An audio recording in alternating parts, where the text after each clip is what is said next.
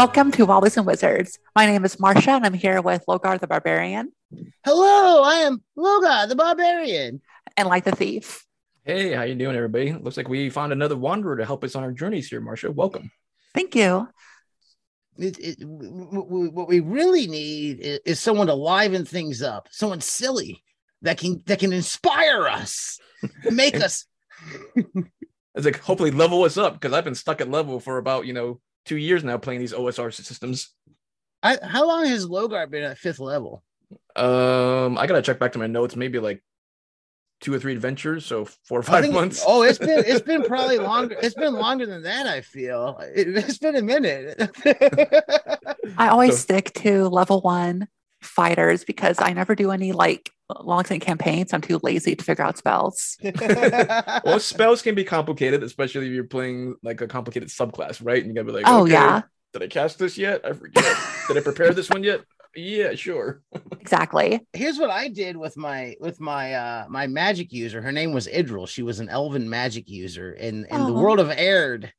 Castles and Crusades. Yeah, Castles and Crusades, in the setting that they have on one of their main campaigns. And I bought this really pretty, you go to the occult bookstores, and they have the really pretty magic books for you to write in. So I bought one. It was all gemmed. And no way. Yeah, I put my spells. These are for my spell book at the table. Oh my god. So Logar or Idra at the time had left her spell book at the table during game. So the rest of us players around the table, we started drawing, bad pictures inside our spell book that time. I don't know if you found them or not yet.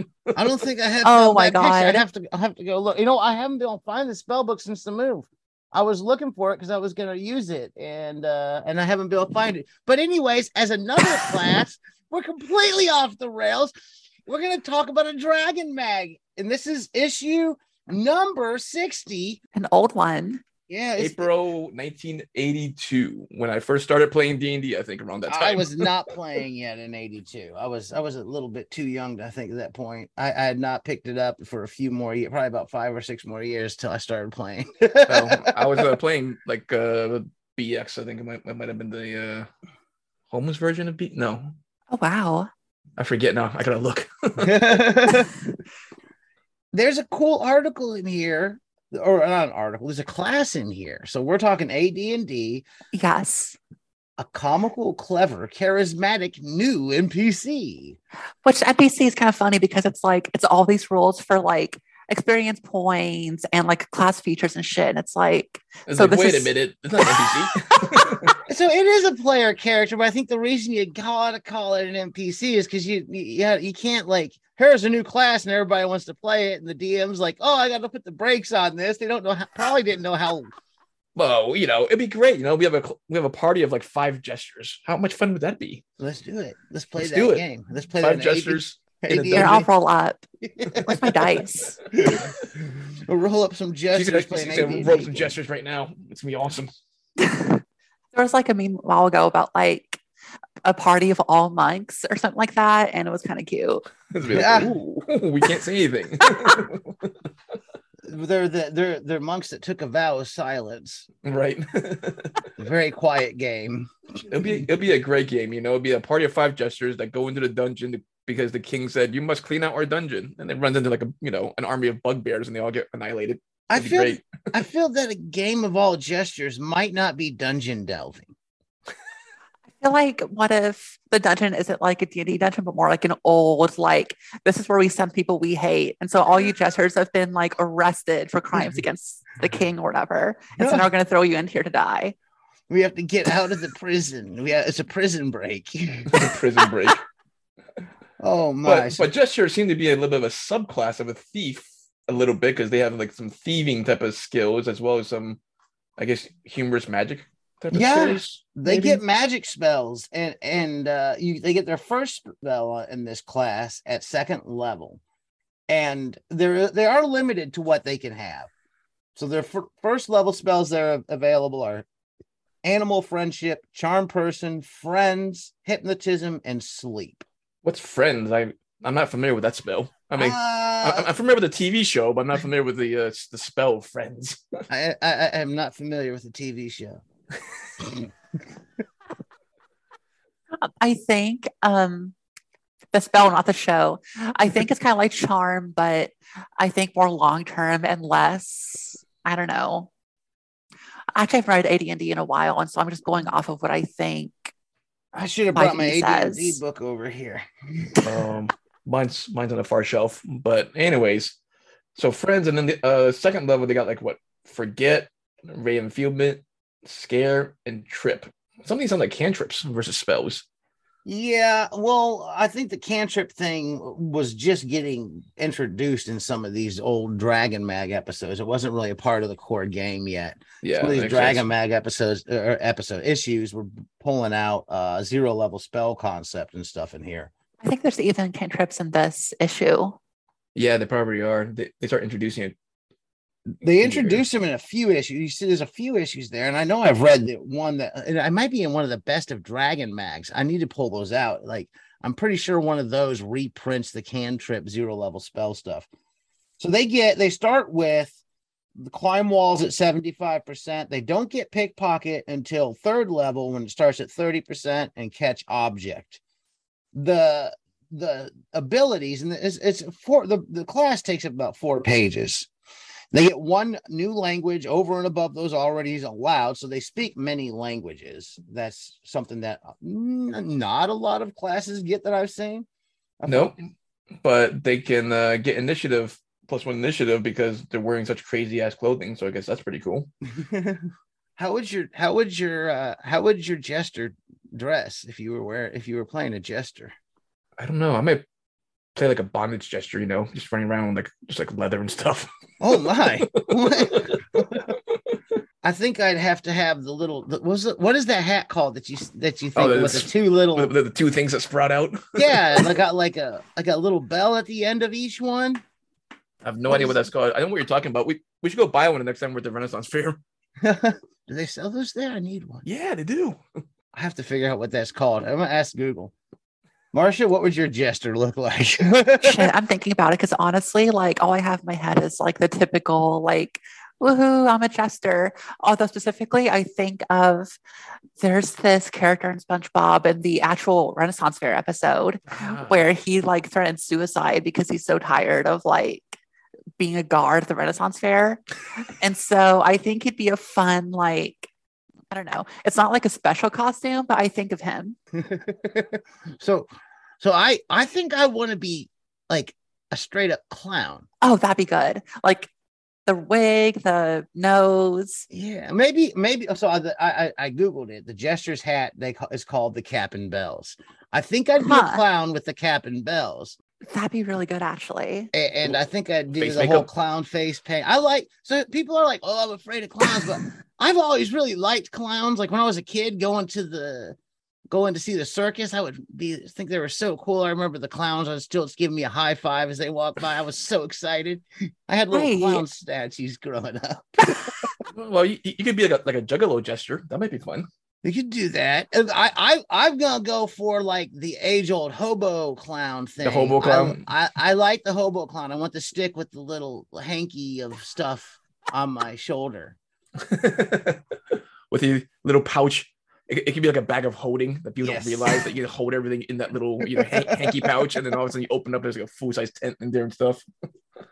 Oh no, we've gotten too jestery with the jester episode. We've already made our characters, so we should do an adventure sometime. So we get not only spells, but it talks about gestures as hirelings, henchmen and hirelings, and it goes over weapons and armors available. Sure, weapons and armor. The weapons and armor I was curious about because they were saying that they could use up to a long broadsword because I was like, that doesn't seem very gesture-like, being able to use like a long broadsword, but... Like, here's the thing, too. Like, the jester seems like it might be a kind of powerful character to play when you look at this. If you've got a lot more availability of weapons and armor stuff than a magic user would have, you've got the spells in there with it. Now, you're level 1, you're going for, you're hitting level 2 at 1100. Yeah. Level 3 at 2200. Oh, Jesus. 20. I don't realize that until now. Yeah, it's a powerful character. So you got level 1. So they did the titles like they did in AD&D. Level 1's a wit. Level 2's a comic. Level 3 is a clown. So you're level 3 clown. Level 4, you graduate to a buffoon. Joker. Oh my God. Level 5 is the Joker. You can play the Joker, you know. Then you get a trickster at level 6 and a harlequin at level 7. Good for her. What's a Mary Andrew? That's the only one I've never heard of. A Mary Andrew. I'm not familiar with that one. I'm sure it's some sort of antiquated like old term. English Mary Andrew is like. I'm sure it is some sort of old English antiquated term, but I'm not 100%. I've never been exposed to it. There is a film from Turner Classic Movies from 1958 called Mary Andrew. Is it about clowns and jesters? It's got Danny Kaye, so. But anyways, I mean, it's just jester class seems a little bit more like a bard class because the bard has like spells and can carry broadswords.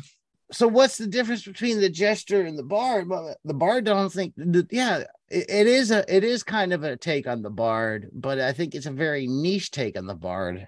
I'd much rather play a jester than a bard because, you know, I don't have to worry about playing an instrument to use my powers then. That's more fun. More for fun, yeah. At 16th level of ability and above, a high jester is known as a prince of fools. He or she then gains power to read and utilize scrolls of a magic user or illusionist nature. They get powerful. I would not mind trying to play a jester. Looking at this class, it might be kind of a powerful character. Now you need your attribute scores. You need a high charisma. Makes sense. Your dexterity has to be 9 or better, so you can't have a bad dex. And your wisdom score as well needs to be a 12. So wisdom of 12, charisma 13, and a dexterity of 9. And with all those 3 of a 16 or higher, you get your 10% bonus to earned experience points, which is just kind of a common thing with most classes. They have some that you get an experience point bonus in AD&D for having a high. Now, let's talk. We need to talk about the experience point bonus for high attributes. High attribute scores. In an episode at some point in time, because I think that's something we need to look over and discuss. Yeah, I don't do that. That's just annoying and too much math. When I've done it, I've always told people, you have it on your sheet, you have to do the 10% calculation yourself. I'm not doing it as DM when I'm handing out.